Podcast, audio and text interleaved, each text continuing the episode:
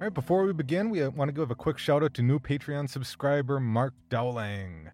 If you want to see how you can support the show and get rewarded with more bloody goodies, make sure to check out patreon.com/bedisgustingpod. First call.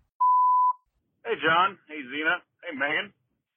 With the country finally getting vaccinations going for everybody and movie theaters starting to open back up, I was just curious, when you feel safe going back to a movie theater, what is the first movie you'd want to see? New movie that hasn't been released or one of your old favorites? Mine would be the new upcoming Ghostbusters movie.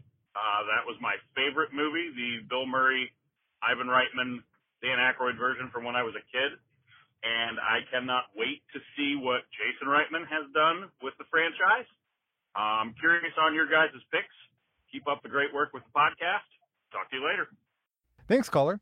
Zena, why don't you go first? What movie are you really looking forward to seeing in the theaters, or old movie that you want to see in the theaters? Man, I feel like those could be like two separate questions. So just to keep it short, though, I'm going to go with like new movies. Of course, I want to see Candyman. Like, yeah. It's going to be epic. And we kind of touched on this, but I'm really looking forward to checking out Edgar's Wright's Last Night in Soho. Yeah, I'm really excited about that one, as well as Dark Harvest. Is there even anything out about what Last Night in Soho is about? Yeah, it's basically about this young girl who is passionate about fashion design, and then somehow she's able to enter the 1960s, and then she meets her idol. And then she goes to the 1960s London, and it's not what it seems. And there's like a shady past, shady stuff going on. And Anya Taylor-Joy is in it, along with some other talented people. But I love her. Wow. So awesome! That's a good pick. How about you, Megan? I mean, obviously, Candyman. For those of you who cannot see us in our booths right now, Megan is wearing a Candyman shirt. Yeah, Nia DaCosta's Candyman shirt. Specifically. Calling Andrew Lassane out again because he needs to reprint these. Oh my gosh, okay, but wait. You know what I realized? And what? It's just, I'm sorry for interrupting, okay? Okay. You and John are both wearing cool shirts. I'm wearing this dusty shirt that just says, believe in your dreams. No. What? Yes. Aww. There's nothing wrong with change. That. Okay, Zena, to be fair, you are stylish like 23/7. Yeah. This is my one time to shine in one episode after months and months and months. Yes, his cocaine bear t-shirt. Yeah. That's all I've got. Yeah, you're always on point. Shine on. Yeah, you're always on point. So it's okay, Queen. I'm sorry, Megan. Please continue. I will dress down next time. Tails at most. What does that even entail? Like a holy raggedy shirt or no shirt at all? I think it's just a good thing this is a podcast and not a videocast. Yeah, but we look at you. Exactly. Better two people than everybody. Anyone else. Oh, that bodes well for live events, right? Exactly. God, I forgot what we were talking about. Oh yeah, we were talking about movies. So obviously, I am jazzed for Candyman. I don't know. I'm pretty excited for like just about any theatrically released horror. As soon as I can get vaccinated fully, I really miss the theater going experience. So yeah, Candyman, but all of them. I'm gonna go with all of them. Yes, that's the right answer. Yeah, Candyman, I'm definitely excited for. Kind of in any medium. It doesn't necessarily need to be the theater for me, just because I'm so used to just watching movies at home anyway, even pre-COVID. Yeah. The one that I'd really like to see in the theater, though, is I still want to see Spiral, the new Saw movie. Just because of my history of seeing all but Jigsaw in the theaters. Like, that's just that, and that's just more just something that's a little something for me. That sounds good. Or I would love, and I was just thinking about this because of something else tangentially, like if there was some like little like art house or boutique style theater, I would love to see like an original print of like Evil Dead 2. And that's specifically because I treated myself to a very early birthday present this week, and I got a pen that was made out of wood that's refurbished from the original cabin in the Evil Dead 2 house. Whoa. Nice. Was that something that they had, or you had the wood and had it commissioned into? No, so I recently, strange sidetrack into my life, I recently became fascinated by pens. Don't ask why, not important. And I posted on Instagram looking just for some recommendations. And one of my Instagram followers said, hey, I make pens, check them out. And I'm like, great. I like supporting people's businesses, Etsy pages or whatever when I can. Yeah. And I pulled it up and he had some just really beautiful pens. And then one of them I was scrolling and it said Evil Dead 2 pen. I'm like, what? What's that? And it was certificate authenticity, all that stuff, but it was wood reclaimed. Like someone has like a reclamation business where they get wood from like the orca from Jaws, like stuff like that. And like they'll sell the pieces off bit by bit. And this was one of the pieces that the man turned into a pen. If you're interested, he's got beautiful work. He's at Northman Woodworks on Instagram. Ooh. I posted the pen on Instagram on my @creepypod page. Check it out. Beautiful pen. I love it. I'm very, very happy that I splurged and I do not get a birthday present now because of it. Aww. But it's worth it. Yeah. That's awesome. Evil Dead 2, because I love Evil Dead 2. Cool. Okay. Next question. This one came in via Instagram from Paloma Blanca 00 asking if there are any horror movies that we feel have traumatized us. Megan, you go first. Sure. I have watched Irreversible promptly one time, and I don't know that I really need to watch that one again. Mm-hmm. It's not saying it's terrible, but boy, is it a tough watch. Mm-hmm. So if you don't know what that one is, it's essentially a night of awful, awful trauma played in reverse, well, out of order. So I'm trying to remember the director's name, and it's the same guy who did Climax. Oh, yeah. Yeah, so I know what you're talking about. Super disturbing. Climax is disturbing, but at least, you know, that one's not as, like, graphic. There's a sexual assault that goes on forever, and it is brutal, and there's other violence that occurs. So that one I probably do not ever feel the urge to rewatch. So I don't know. I think a lot of times you get kind of prepared when you know, like, there's a reputation that builds, and once you kind of get used to that reputation, then things don't seem so bad, right? If that makes sense. So, like, I can't really think of other movies where it's, like, I'm, you know, traumatized. Like, there's a lot of sick shit out there. There's a lot of extreme cinema, but I don't know. I feel like something like, it's hard to say something definitively traumatized me. There are things that are hard to watch, like, that I don't feel like rewatching, Irreversible being at the top of the list, but none that I think that I was, you know, I need to recover. If I don't know, Xena, John, you got any that have traumatized you? Yes, but I think it's more of like scenes, but one that immediately came to mind. Yeah. Ari Aster's short movie, The Strange Things About the Johnsons. That movie just, I only watched it one time, and that's, it was probably like 2012 or 2013, and that was enough for me. I won't even say what happens in it, but it's very strange. It is like, it's different from his other movies, the ones that we've seen recently. So that's just one that just makes me feel uncomfortable.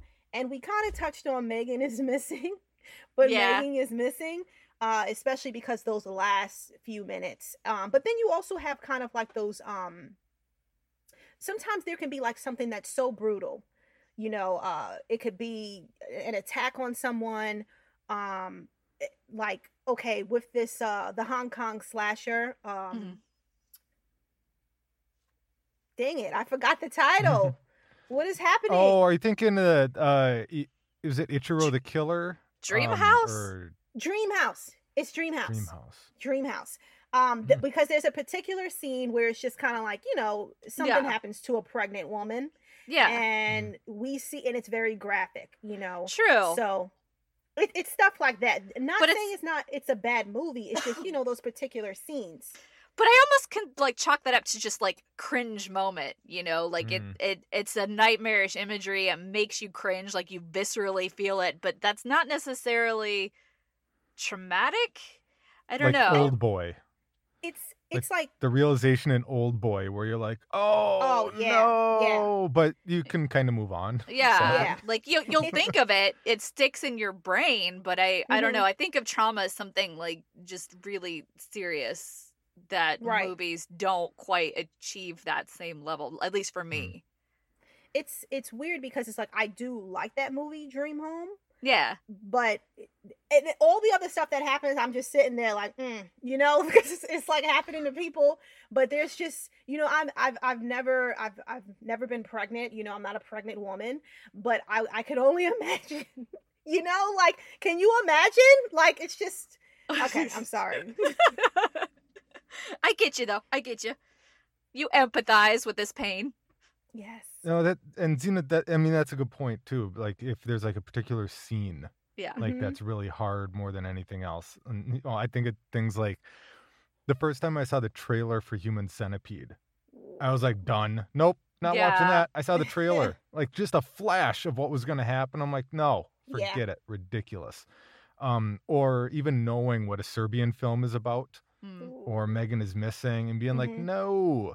Like, if I can read a Wikipedia page on it and think, can't do it, it's going to mess me up, probably. I think the only ones that I can think of off the top of my head that had, like, a lasting impression on me was one, I Spit on Your Grave. Oh, yeah. Because I saw that when I was, like, 16, and I didn't know what it was going to be about. Mm-hmm. And it's brutally graphic. And I was just like, I don't know what's happening, but I'm not happy about this. I think I might have thrown the VHS away. Like, oh, wow. I'm like, I don't even know if I want this around. Yeah. Like, this is bad. That's fair. And I talked about this last week, is my odd traumatized reaction to Bird House or Bird Box. Mm-hmm. Oh, yeah, yeah. Because I refer to my son and daughter as boy and girl. And so, like, it wasn't necessarily that. As much as, and spoilers, I guess, it's a few years old and a lot of people have seen it. If you haven't seen Bird Box, fast forward 2 minutes. You'll be fine. The scene at the end on the river when Mallory is trying to decide who's going to, like, look, that girl actor is amazing because there's this look in her eye where she looks at Mallory and she, like, without saying a word, she's like, I know you're going to choose me because you hate me. Oh. Like, there's just this little deflated look, like, because she knows, like, because Mallory's never liked her. And it's the most heartbreaking thing, like, I've ever seen in movies. And I couldn't sleep at all that night. Oh. Normally, I sleep like a log. I lay down and I'm out. And it messed me up so bad, I refused to watch it again. But that's, like, my daddy heart. Like, I was fine watching horror movies before having kids. It changed so hard once I started, like, once I had, like, my son and then my daughter. I was just like, oh, this hits me so much different than I thought it would. Could not separate it like I wanted to. Aww. And on that positive note, welcome to the Bloody Disgusting Podcast, everyone. For those of you who jump forward 2 minutes to avoid the spoilers, this is the podcast where we discuss all the disgusting things we love in the horror world. And to discuss the disgusting, you know her as lead movie critic for Bloody Disgusting, horror movie fanatic, and journalist Megan Navarro. Hey, Megan. Hello. And you know her from her YouTube channel and website, Real Queen of Horror, and her infinite love for the genre, Zena Dixon. Hey, Zena. Hello. And I'm John. If you're listening to this on a Wednesday when the episode drops, we hope your week's been filled with all the best kinds of horror. If not, we're going to do our quick round the table for the movies, books, games, and anything else in the horror that are making the three of us smile right now. Maybe there'll be things that'll help make you smile, too. So, Zena, what's been filling your heart this week? So I checked out The Block Island Sound from 2020 on Netflix. A fisherman's family encounter horrors and dark truths when an ominous force off the coast of Block Island begins killing wildlife. So this is a super moody and mysterious movie. It kind of reminded me of The Beach House, and it feels very Lovecrafty, and if you're someone who likes, like, cosmic horror and, like, dark drama with realistic characters, I think that you'll enjoy this. So, I would think that, well, we all know this. Let's just be honest. It's hard to pull off, like, a Lovecraftian type of horror. A lot of people, they have tried, but the directors, they're actually two brothers. I really feel like they pulled it off. And no offense to The Beach House. I kind of feel like the Beach House was trying to do what this movie achieves. Oh, wow. So, but yeah, again, so they kind of have like a similar feel. It's kind of like you want more, but you're kind of still satisfied. So that's what I really enjoy about it. And then also with the main character, his name is Harry. He has a lot of resentment, and it's been built up over the last couple of years. He has two sisters that he feels like disregarded, and like they isolate him and stuff because he's the one that stayed on the island to take care of their father while, you know, the girls, they left the island and they're living their lives. And so he has a lot going on, even before all this like sinister stuff start to happen. Like, he's an angry person. He's paranoid. But something I like about it, even though he's all those things, you still like him because he's trying to be a better person. So you like appreciate it, you know? And just on a personal note, I'm not from a small town, but when I first moved to Florida, I lived in a small town. And yes, it was terrible because everything closed at 5. Oh, which no. Is insane. Like, what? But anyway, that was a rough 4 years, but you know what? It's kind of like, I feel like they were able to capture perfectly the feel of a small town where, you know, a lot of people, they don't always have a lot to do. They're used to certain routines, you know? So, but yeah, I really enjoyed it. I love when we would witness like truly horrific moments, and then it'll just turn around, and then it'll just become more of like emotionally crushing moments. So, but yeah, I won't tell too much about it because I really feel like I spoke so much, but you know what, you guys are used to it. But because it's like super new, you know, I won't, you know, say anything, like tell you about like my favorite scene, but it is a very shocking scene that's unexpected because there's a mystery along with it, and you're trying to figure it out. And weird thing too, I mean, obviously from the title, but the sound effects in this movie, it's like, it's really awesome. Like, seriously, just like bone chilling. So I highly recommend it if you guys haven't. Nice. Yeah. Then the next one that I watched, I wanted to go back to the 80s because, you know, I checked out Cameron's Closet, aka Cameron's Terror, from 1989 on Amazon. A police detective's mind is linked with a boy's, which is linked with a killer demon living in the boy's closet. Very interesting. Yeah, he's preparing to take over the little boy. Oh, that old story. It happens. So, I feel like this feels like a Tales from the Dark Side episode, and the director, he actually directed about a couple of episodes from the series, so that's pretty cool. Like a year before. And he also directed He Knows You're Alone from 1980. So, I would always see the poster for this movie, but I've never watched it, so this was like a first time. And because it does feel like it's like Tales from the Dark Side, I know I always say this, but I mean it this time. It really is like a family-friendly kid movie because nothing crazy happens. You know, they don't really take it like there. It kind of feels like a after-school special type of thing. Ah, gotcha. So, but yeah, so there's like this little 10-year-old boy, and he's adorable, and he has like these psychokinetic powers, and he's been trained by his father and a professor, so he can learn how to like use his powers more. Somehow, unintentionally though, you know, because you know something horrible has to happen, he brings a monster into the world, and then the monster's just like hiding in his closet, like the other title. So it is very dated, you know. There's no gore. Again, it is very kid friendly, but that's why I really liked it. I feel like if I would have checked this out as a kid, I would have been in love with it. Aww. I was always playing in closets for some reason. You know, oh my God, I'm back in the closet. So, but yeah.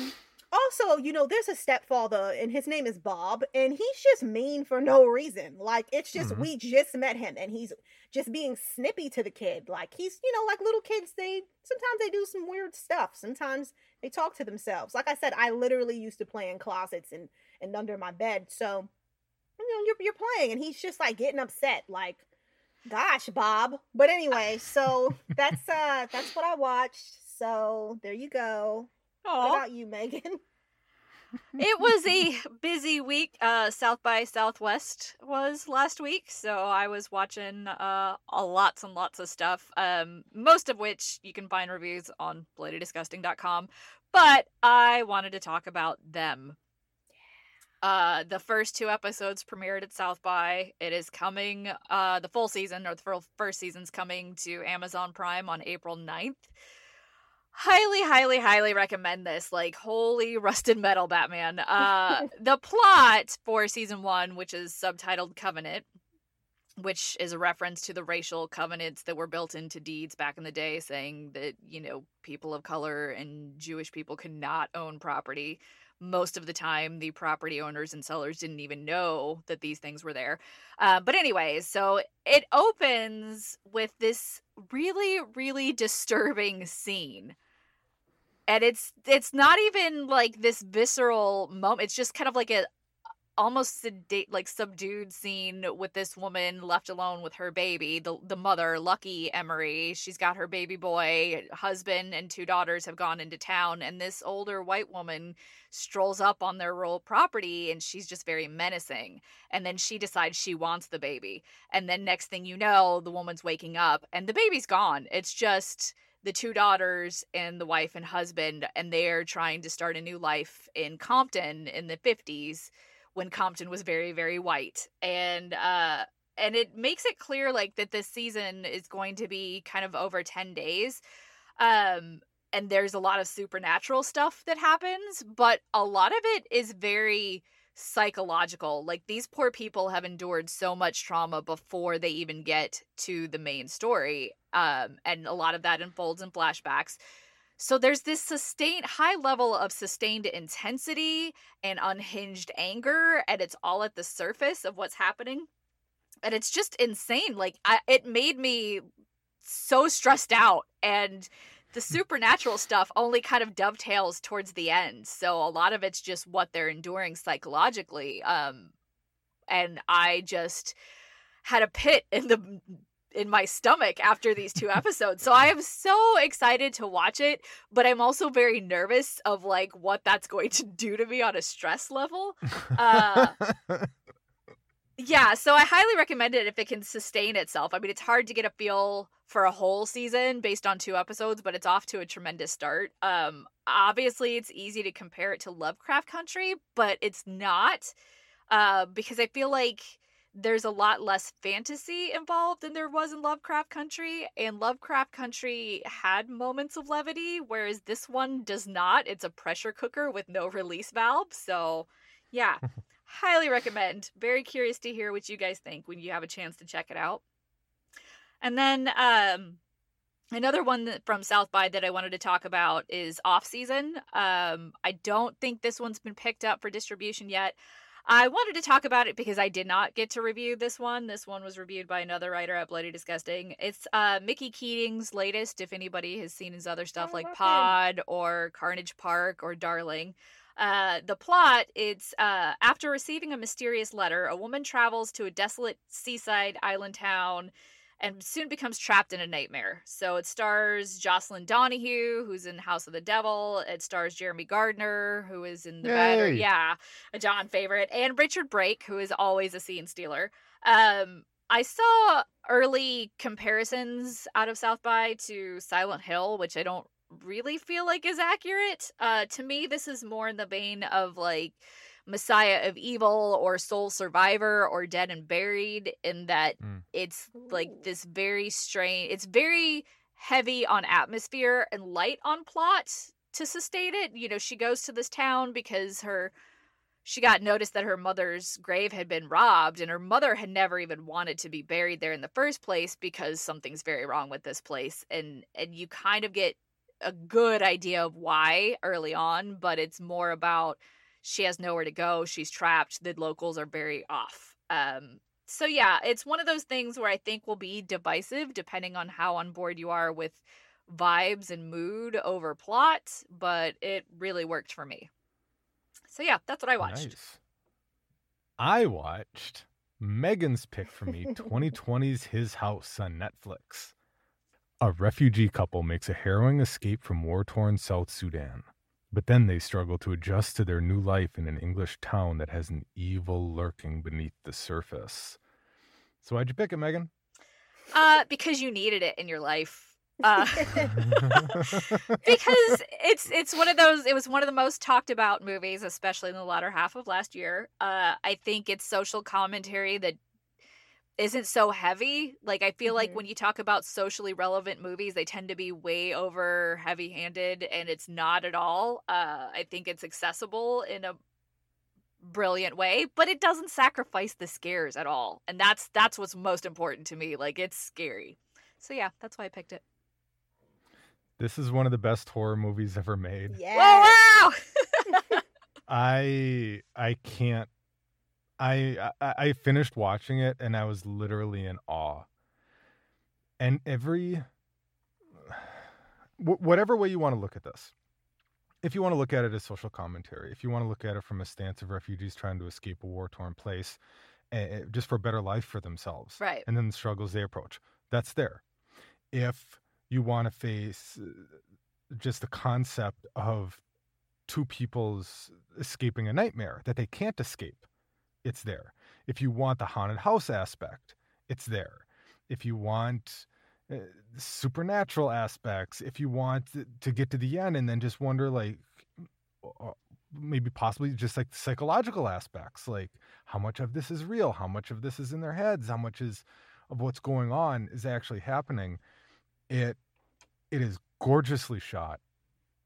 Some of the scenes, particularly the pull away from the dinner table, that if you've seen it, you'll know what I'm talking about, is gorgeous. The scene with glowing eyes, I'm not going to get deep into that, is absolutely beautiful. The acting is just superb across the board. If you like Doctor Who, watch it because Matt Smith is in it. Like, but it's just, it's layered enough that you can watch it regardless of what you like in horror movies. And you can see it however you want to. It doesn't have to be social commentary, despite the fact that exists. Right. And because there's just this depth of so much in the characters. And, I mean, just what a beautiful way to create, we'll say, a haunted house atmosphere. Mm-hmm. Without spoilers or giving anything away of... Why don't they just leave the house? They can't. Yeah. What if you don't have an option? What if your option is going back to war, to a place that will kill you just because of the tribe you're in and what they were willing to do to escape? It is so... I felt equal parts like joy and sadness at the end of it, not because of the content itself, but because of what I just watched. Yeah. Because either this director will never make anything this good again, or it's the beginning of something amazing in horror. Yeah. Because it attacked the cliches and the tropes and turned them on their head. Like, it doesn't, that's a thing. And this is why, like, it gives you reasons and it gives you, it was gorgeous. It was absolutely beautiful. Like, I even liked it more than I liked Anything for Jackson, and I loved Anything for Jackson. Oh. It's, oh my God, it's so good. Shout out to Javier Botet too, because he's one of the villains. Well, one of the villains. He's a figure in this, but he's also a figure in Them as well. So is he? Yeah. Awesome. And if there are listeners out there that are like, I'm tired of the social commentary, don't watch it and stop listening to this. Like, it is an amazing horror movie. It's grounded in the human condition. Like, it's emotional based. Exactly. I mean, I don't want to paint it as like it's got some messaging. It's not about a message. It's just, this is a very human, emotionally driven story. So it is. Yeah. It's so much more heartfelt. But it is, like, steeped in history, or not so distant history, you know? So Exactly. It's just beautiful, like, beginning to end. That's, thank you, Megan, because I don't know that I would have watched it on my own, just because it's also a difficult thing to watch. Yeah, it is hard. But thank you to Zena too, because I beat her to the punch by like 30 seconds. So it's fine. Well, you know, and we kind of spoke about the director before, but since you guys like really, if you really, what is happening? Since you really like the movie His House, It's not really the same, but it's still kind of creepy. He has a short called Tickle Monster that's on Vimeo, and it's not what you think. Don't be fooled by that title. I was. I was so excited about it. Like, oh, this is gonna be cute. No, so he's like really like he has such an eye. Yes, so. Good deal. Good warning. So on the other end of things, Zena's pick was 1991's Cast the Deadly Spell on HBO Max. In the fantastical 1940s, where magic is used by everyone, a hard-boiled detective investigates the theft of a mystical tome. All right, Zena, I think I know why you picked this one, but why don't you tell me why you picked this one? I like made-for-TV movies, and the world is pretty cool because magic just exists, and that's how it is. Plus, there's mystery, and it's kind of like the 1940s, like a detective type of movie, and it's fun, John. It's fun. So... Well, when I said the other end of things, I meant as far as like the weight of the content that I was watching, mm-hmm. and a movie versus a made-for-TV movie. Well, if it makes you feel better, this has been my favorite week of both of your picks. Oh, so Cast the Deadly Spell. One, it reminded me very much of like a Tales from the Crypt episode. Probably because it's an HBO feature, mm-hmm. and it just kind of had that feel from the early 90s. I love like detective noir like type movies too, though. Like there's just something about it. I have no idea why. Like there must have been something I saw in my childhood, like some Humphrey Bogart movie or something that got me to like it. But because it's equal parts cheesy and like the lines, you're like, nobody talks like that. But at the same time, it's a really charming and cute and funny thing to say. Like I wanted to start ordering bourbon, like the way Fred Ward orders bourbon. It's kind of a good cast. It does. It has an amazing cast. And like Zena said, it's just fun. It was a fun watch for like all. I think I watched it before His House, and I kind of wish I would have done it the other way. Yeah, because like His House, as much as I loved it and was like in awe at the end, Cast the Deadly Spell would have been like a little bit of a better palate cleanser. Right, yeah. Right.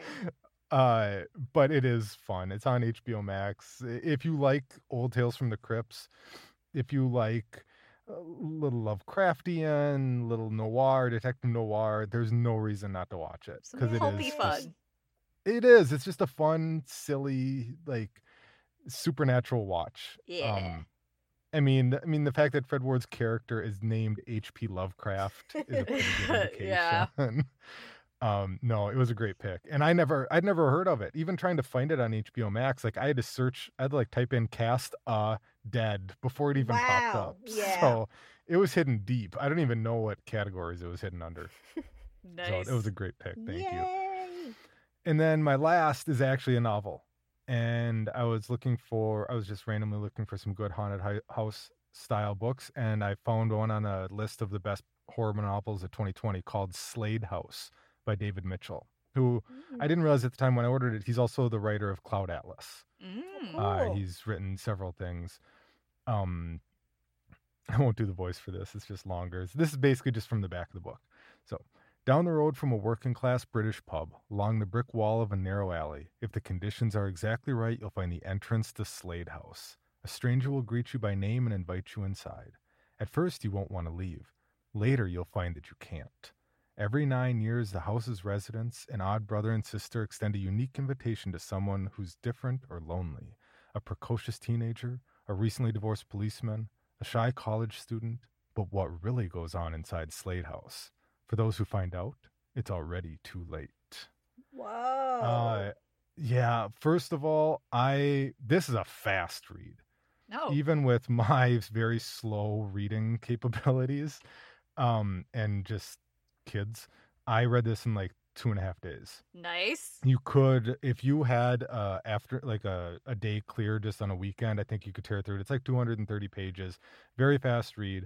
The author is English, and he writes, and he's written the book in a Londoner's English. So some of the vernacular is a little bit tough. There's some Cockney accent in it, but it's really interesting and captivating because it keeps getting written in the first person from, I think it's 6 different points of view, but on a timeline. It's really interesting. It's And it makes sense now in hindsight that he wrote Cloud Atlas, like writing something across like an expanse of time, but very, very like fast read, very, very, very well written.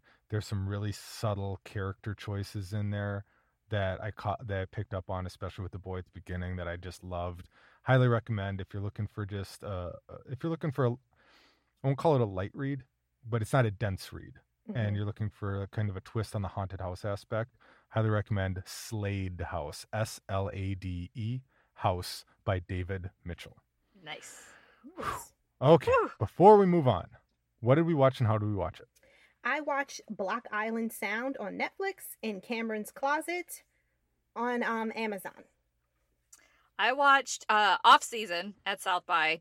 Does not have a release date yet. I'm sure we will update you as soon as it does. Them is...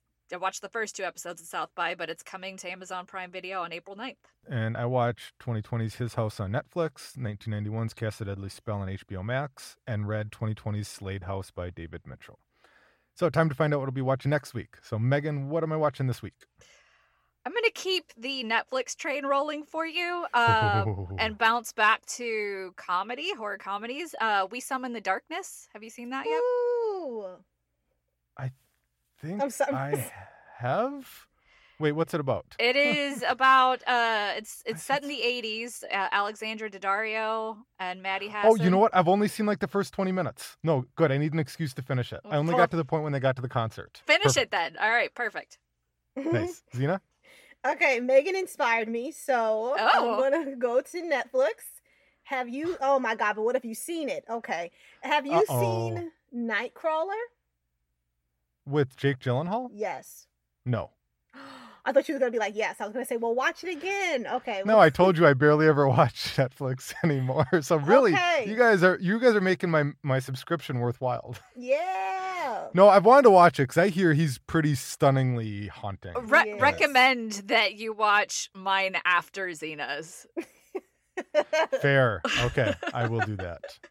Yes. No, I've been curious about it. That's one of those that always pops up on my recommend list, and I just kind of scroll past it. Yay. No, good picks. Nice. So We Summon the Darkness and Nightcrawler, both on Netflix. Yeah. Enough of what we've been watching this week. It's time for Megan to bring us up to speed on the news and trending topics in the world of horror. So, Megan, what's going on? So this one, I'm going to start out with a real quick one. WonderCon is returning to your living room this Friday and Saturday to deliver panels, exhibits, contests, and more. I guess it's an offshoot of Comic-Con. So it will feature panels by Netflix, IDW, DC Entertainment, Dark Horse, Adult Swim, Warner Brothers TV, Amazon Studios, CBS, Hulu, and AMC Shudder. Like everything. It's packed. For the latter, for AMC/Shudder, I'm moderating a panel for Creepshow. Nice. Yeah, it's a really, It's actually like more of a conversation. It's literally just, I am having a conversation with showrunner and special makeup effects legend Greg Nicotero.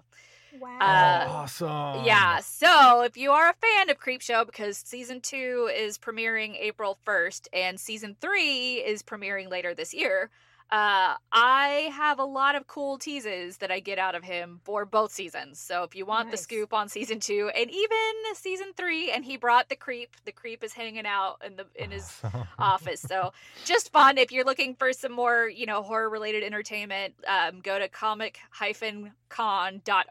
You can look at the WonderCon schedule. There's a whole bunch of stuff. But yeah, Friday night, I think it's like 7 p.m. maybe. I don't know what time it is. So yeah, go there if you're interested. All right. Nice. So that was a quick one. Next, announced last year, Fede Alvarez, who directed Don't Breathe and Evil Dead. We know that he's producing a feature film that will bring Texas Chainsaw Massacre back to the big screen. We've talked about it. Well, we've talked about the official website being launched for the upcoming movie.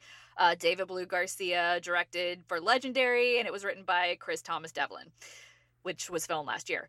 But what's new about this is that speaking with the Bloody Disgusting podcast, our sibling podcast, the Boo Crew, Alvarez confirmed that the new movie is indeed a sequel, a direct sequel to Tobe Hooper's classic.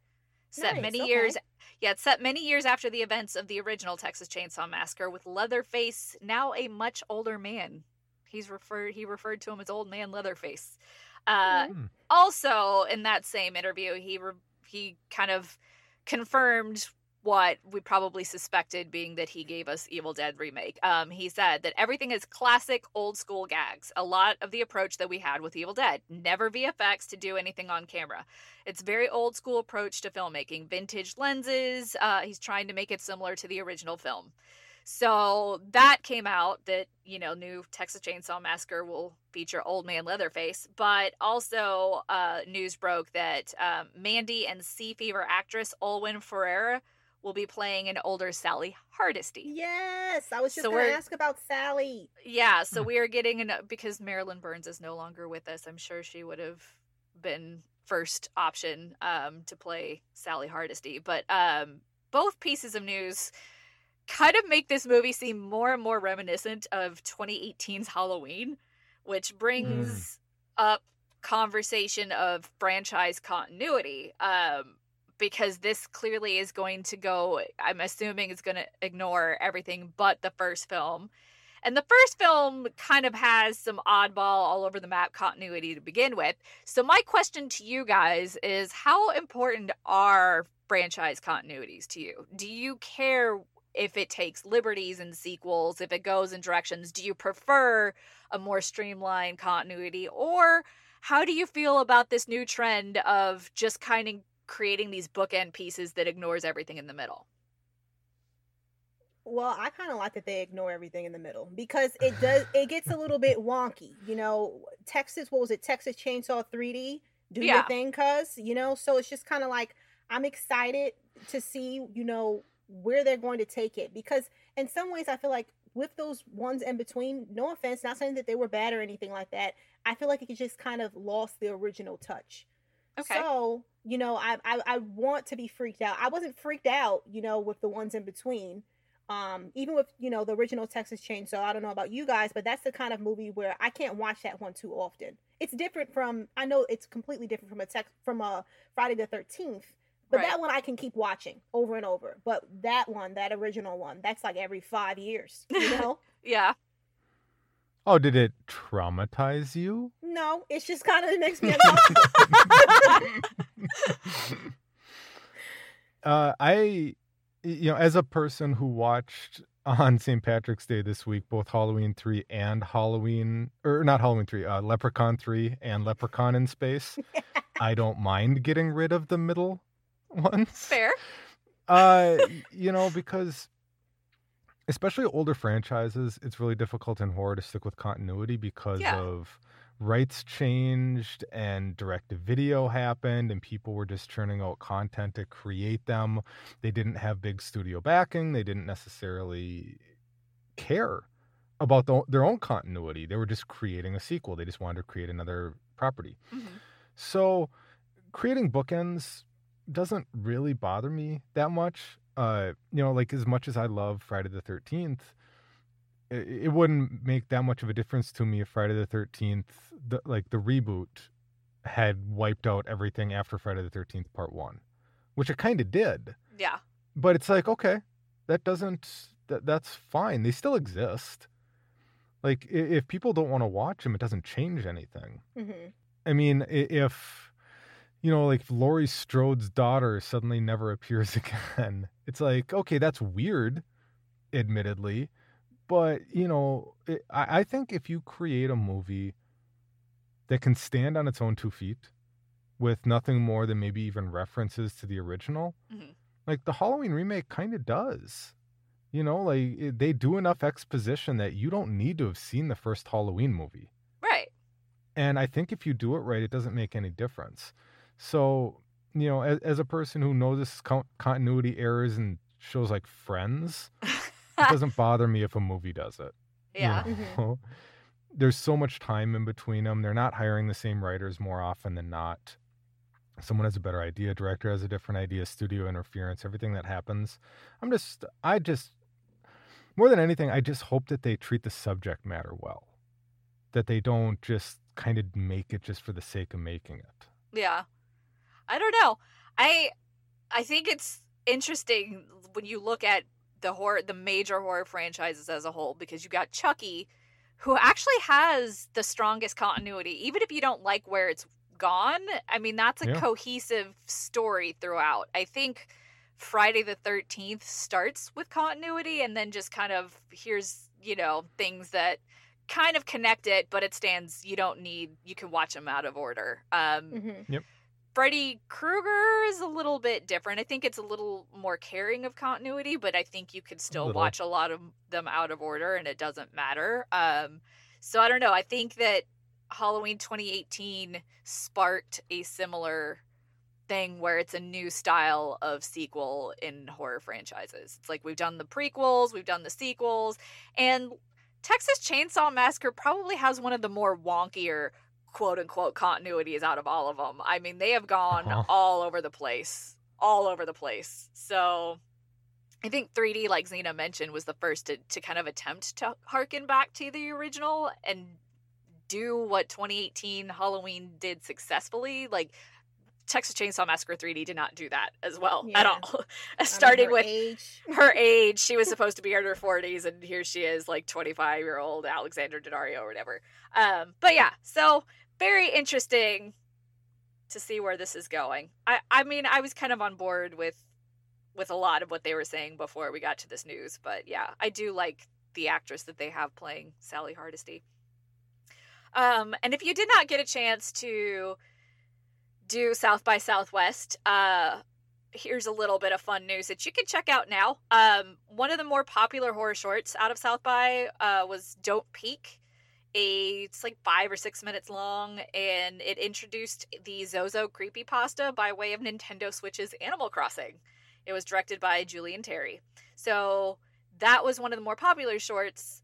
News broke during the festival that Timur Bekmambetov, who produced Profile and the Unfriended series, is set to transform it into a full-length feature adaptation. Like, he's going to produce it.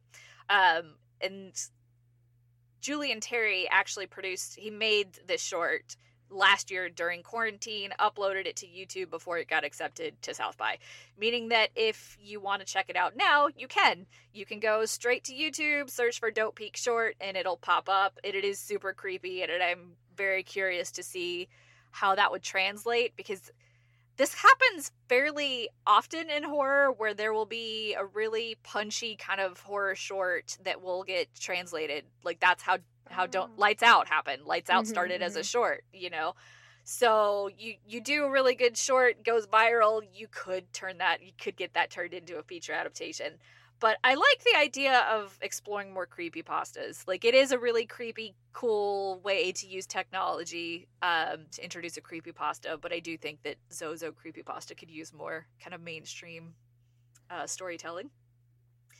And then A24's False Positive is coming to Hulu this summer exclusively on June 25th, which means that with that news comes First Images, which you can check out on Bloody Disgusting as per usual. It stars Broad City's Alana Glazer alongside Justin Theroux and Pierce Brosnan. The plot, after months of trying and failing to get pregnant, Lucy and Adrian finally find their dream fertility doctor in the illustrious Dr. Hindle. But after becoming pregnant with a healthy baby girl, Lucy begins to notice something sinister through his gleaming charm and sets out to uncover the unsettling truth about her doctor and her own birth story, as if getting pregnant weren't complicated enough. Does the mere mention of A24 make this an instant watch for you? I mean, A24 is one of those brands that has a lot of devotion, so I'm curious where you guys fall on the A24 branding. It's about the same as Blumhouse. It's not a guarantee, but it'll pique my interest if they're involved. I'm curious because Zena's face is... Yeah. She is not having it. I'm open to it, but honestly, it's just sometimes with some A24 movies, they're just not for me, you know? Yeah. I don't think I'm their target, so... Is it like the more artsier stuff, or... It's weird because I didn't mind Saint Maud, you know? I thought it was pretty, especially like the ending, like, whoa, right? But some of the other stuff, like, it's a hit and miss sometimes. So I'm open to it. We'll leave it at that. I'm curious because it's Hulu. Like, the plot kind of sounds like your standard pregnancy thriller. Mm-hmm. So the A24 gives me hope that it will be something new, especially because you've got, you know, Alana involved, who is more known for comedy. But we'll see. I'm with Xena on this one, essentially. Like, we'll see. Yeah, I do think it's interesting that they've teamed up with Hulu, so it's definitely worth mentioning. And I did hear, like, people are comparing it to Rosemary's Baby. So... But I almost feel like that's the default, you know? When you think of pregnancy thriller type scenario, the default, like, the high bar is always Rosemary's Baby. I'm ready for something new. Like, I love Rosemary's Baby, but how many times are we going to tell that story? I agree. So we'll find out this summer. And I also am going to mention another one we've talked about, which is the Resident Evil movie, the Resident Evil reboot. Officially got a title, which is Resident Evil: Welcome to Raccoon City, which kind of sounds like it should be a parody of a Guns N' Roses song. That's a whole other... but yeah, according to director Johannes Roberts, he had, I guess there was a South by Southwest online event, and this was reported on by IGN. That's what the title is going to be. And in that interview with IGN, Roberts said that he wanted to focus on the tone of the film. The thing I loved about the games is that they were just scary as hell, and they were very much, that's what I wanted. That atmosphere, it's rain, it's constantly dark, it's creepy. Raccoon City is this kind of rotten character in the movie, that sort of atmosphere in the games I wanted to put out into the film. So he said he drew inspiration from John Carpenter's Assault on Precinct 13 and The Fog in terms of getting the feel for his movie. He's a huge John Carpenter fan, and he really took to that, which obviously makes sense if we've seen Strangers Pray at Night, because he went Carpenter for that too, which I'm not complaining. That's not a complaint. So we've talked about this movie before, but as a refresher, it's coming to theaters September 3rd. The cast includes Kaija Scolodario, who is in Crawl, Hannah John Kamen, Robbie Amell, Tom Hopper, Neil McDonough. It will take place in the year 1998 and will tell the events of Raccoon City being under siege from zombies. And if you're a fan of the games, look for Spencer Mansion and the police station to appear. I am a super fan of the games, so I am very excited to see this go to its horror roots. And I also thought it was worth mentioning because this week is the 25th anniversary of the very original PlayStation game. So hooray! So I don't know how you guys feel about the title at all, or the John Carpenter comparison, or if you even have any affiliation or affinity for the games. I'm not a crazy fan like you. Like I've played them and stuff, but I'm happy that they are going back to their original roots, you know, with it being scary. Yes. Because sometimes with the Resident Evil movie, like the franchise, you know, especially like after the first one for me, it was kind of a little bit wonky. Oh, you know? It was silly. That's another one where continuity is horrible. Yeah. John? I've never played the games. I tried playing a new one that I downloaded for PS4 because I never played it before. I'm like, I'll give this a shot. It was like the trial version or whatever. It was like making me invent stuff and like mix stuff together. I'm like, this is too complicated. So I gave up almost immediately. And honestly, like I think it's a weird name. I think they could have gotten away with just calling it Resident Evil. They could have. I mean, anyway. I can see why you would want to, because it is confusing when you're talking about 2018's Halloween that you have to mention the year, so you're not referring to 1978. So I do think they should have done something to tweak it from, was it 2001 that the first one came out, or 2002? Somewhere around there. Like you needed something to differentiate it from the original adaptation. But welcome to... They could have called it Raccoon City. Raccoon City just sounds like a cartoon, though. It does. Oh, see, like they're in a weird... It's a weird space. Like they can't win no matter what they call it. Yeah, I don't know what you do. Resident Evil, I'm scary. I don't know. I kind of like the title. Again, like I keep saying it, but I feel like they're just going back to the original roots, and it's just like, either if you've never played the game or if you've never, you know, watched any of the movies, it's just like that's like the starting point type of thing, you know? I don't know. Yeah. Well, I just hear Axl Rose, "Welcome to the Jungle," whenever I read it, but that's probably just a me thing. Well, it is a really appealing song when his version of Paradise is that grass is the color it's supposed to be and women are attractive. I mean, that's a high standard for Paradise City, isn't it? Green grass. All right, listeners, your turn. Excited for more from A24? Don't want continuity in your horror? Let's hear about it. The number is 224-475-1040. Number's also in the show notes. If phones aren't your jam, don't worry. If you don't want to call us and have your voice on the air or international rates are messing with you, please feel free to email us at bedisgustingpodcast@gmail.com or keep an eye on our social media accounts for chances to ask questions. Finally, Xena's going to make all our lives easier in the sea of horror movie options and clue us in on what we should be watching. So, Xena, what should we be watching? So, coming out on Thursday, the 25th, Violation will be on Shudder, and I was so jealous because Megan received ice cream from Shudder. So I did. What? Yeah. I want ice cream. What flavor? Tell us about it. I think that you should definitely watch Violation and tell me what you think about ice cream then. But it's vanilla with chocolate chip. It's chocolate chip vanilla ice cream. Yeah. But ice cream plays a very, very kind of twisted purpose in this movie. So it's a very dastardly mailer that they came up with. So good job, okay. Shudder. All right. Well, Violation follows a troubled woman on the edge of divorce who returns home to her younger sister after years apart. But when her sister and brother-in-law betray her trust, she embarks on a vicious crusade of revenge. So again, that's coming out on Shudder this Thursday. And then on Friday, the 26th, we have three movies. The first one, Into the Dark, Blood Moon on Hulu. So this is the season finale of the Into the Dark series. It's their season 2. And if you don't know about Into the Dark, it's kind of like an ongoing series, which serves on Hulu, and viewers, they get a new movie every single month, and this is from Blumhouse. So this one, I mean, obviously it sounds like it's going to be werewolves. I mean, who knows? But this one focuses on a woman named Esme and her 10-year-old son named Luna, and that's a spicy name, who moved to a small desert town, looking for a fresh start, not trying to attract attention. But then that they're going to attract attention. And so then they begin to battle. Well, Esme begins to battle to protect her son and keeping their terrifying secret a secret before the next full moon. So I wish I could howl. I would have included that. Oh, do a cute baby howl. It's just, I love it.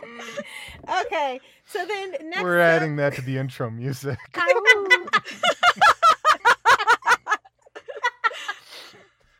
I think that should be our thing. I think we should all howl. Instead of a beat before our calls, it's gonna be Xena going, oh. Look at our wolf pack. Okay, so then also coming out on Friday, The Toll will be available on VOD. A rideshare driver and a young woman encounter supernatural being after their car breaks down on a dark forest road. And then last, coming out on Friday, The Arbors. It'll be on VOD as well. A reclusive locksmith's life takes an unsettling turn after finding a strange small creature, forming a mysterious connection with it. That sounds pretty spicy. And of course, Bloody Disgusting TV. Please. It's your friend. It'll be your friend to the end. Heidi ho. Yes. And that's the Bloody Disgusting podcast for this week, everyone. If you'd like to read more from Megan, you can check out her reviews at bloodydisgusting.com and on Twitter at hauntedmeg. Xena can be found on her own site, realqueenofhorror.com, and the YouTube channel of the same name, or at LovelyXena on Twitter. And you can hear me on my weekly Horror Nation podcast, Creepy. Don't forget to subscribe on your favorite podcast app, and feel free to follow us on Instagram and Twitter at BDisgustingPod, and on Facebook somewhere. Bloody Disgusting Podcast. There you go. Or drop us an email at bedisgustingpodcast@gmail.com. And for even more content and rewards, check us out on patreon.com/bedisgustingpod. So for this week, I'm John. I'm Megan. I'm Xena. Grab some popcorn, cozy up on the couch, and watch something you love. Just make sure it's something bloody.